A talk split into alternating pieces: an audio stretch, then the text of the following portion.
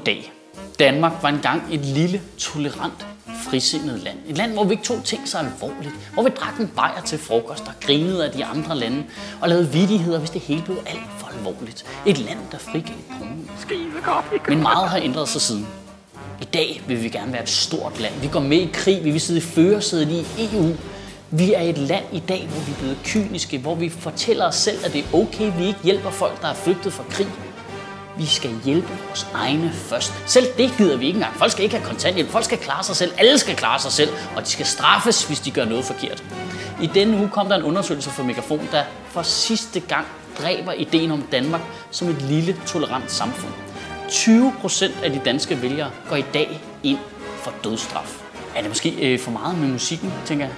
Jamen, jeg, jeg ved godt, der er snart er valg, og så skruer man op for retorikken og sådan noget. Men jeg skal jo som sådan ikke øh, vælges ind. 20 procent, mand! 20 fucking procent af danskerne går ind for dødsstraf. Der skal altså ikke herske nogen tvivl om, hvad vi mener om det her i Sjøtministeriet. Dødsstraf er noget af det mest udanske, der overhovedet findes. Prøv lige, prøv lige at lytte til det. Statsorganiserede henrettelser.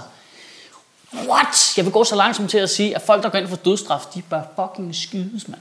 I Megafons måling var det 36 procent af Dansk Folkepartis vælgere, der gik ind for dødsstraf. 34 procent af Liberal Alliances, 32 procent af Venstres vælgere, 9 procent af Socialdemokratiets vælgere, 4 procent af de radikales, 8 procent af SF's og 4 procent af Enhedslistens vælgere, der gik ind for dødsstraf, mand.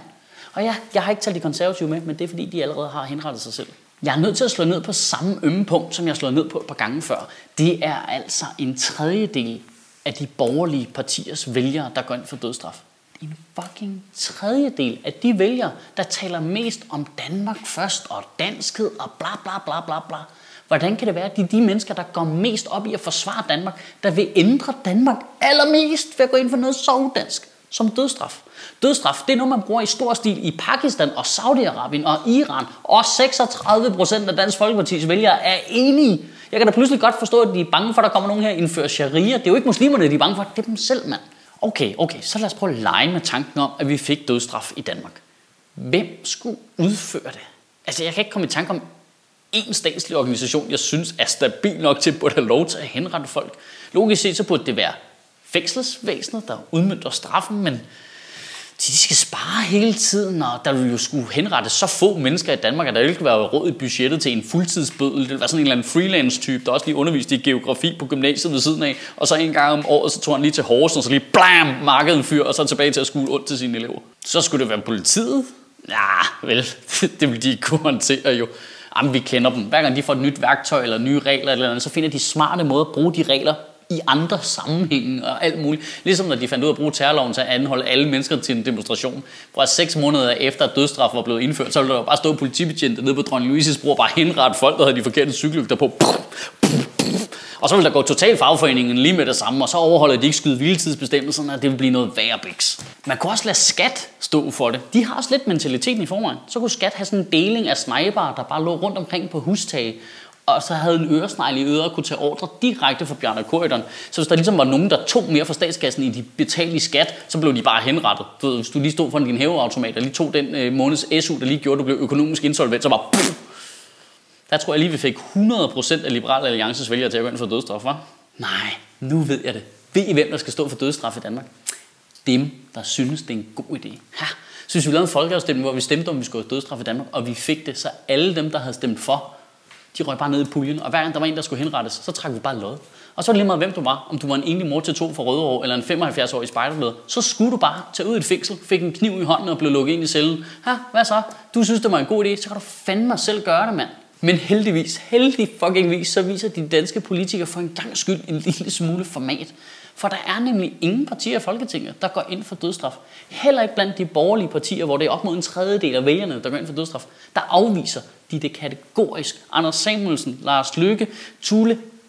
Ingen, ingen føler sig nødsaget til at læfle populistisk for de 20% af vælgerne, du faktisk kunne gå efter. Jeg synes, det er så fucking sejt at trække en streg i sandet og sige hertil og ikke længere. Nu mangler vi bare lige, de har lyst til at tage det sidste skridt og sige til alle folk, der er for dødsstraf, I er nogle kæmpe fucking idioter, mand. Ej, okay, okay, undskyld, undskyld. Prøv at høre. Jeg forstår det jo godt. Jeg forstår jo godt, de tanker, der ligger bag. Den følelse, man får nede i maven, når man ser nogen, der har gjort noget fuldstændig voldsomt og bestialt, som man har lyst til, at de skal dø. Den der, den der, hvad for ondt i maven, den der afmagt. Men det er jo den samme følelse af afmagt og hævn, som gerningsmanden har, når han voldtager eller dræber nogen. Han lader sig bare ikke stoppe. Han efterlever den følelse. Som samfund må vi jo for helvede da ikke gøre det samme. Det er jo lige meget, hvor meget vi organiserer os og kalder det retsvæsen og lader staten dræbe for os. Det er jo stadigvæk den samme hævn og blodtørst som gerningsmanden, som vi udlever. Og det skal vi altså ikke gøre. Kan du have en rigtig god uge, og Gud bevare min bar. Altså, jeg skal ikke helt afvise, at jeg kunne være for dødstraf, hvis det var til folk, der smasker. Hvis jeg lige fortæller mig om et øjeblik.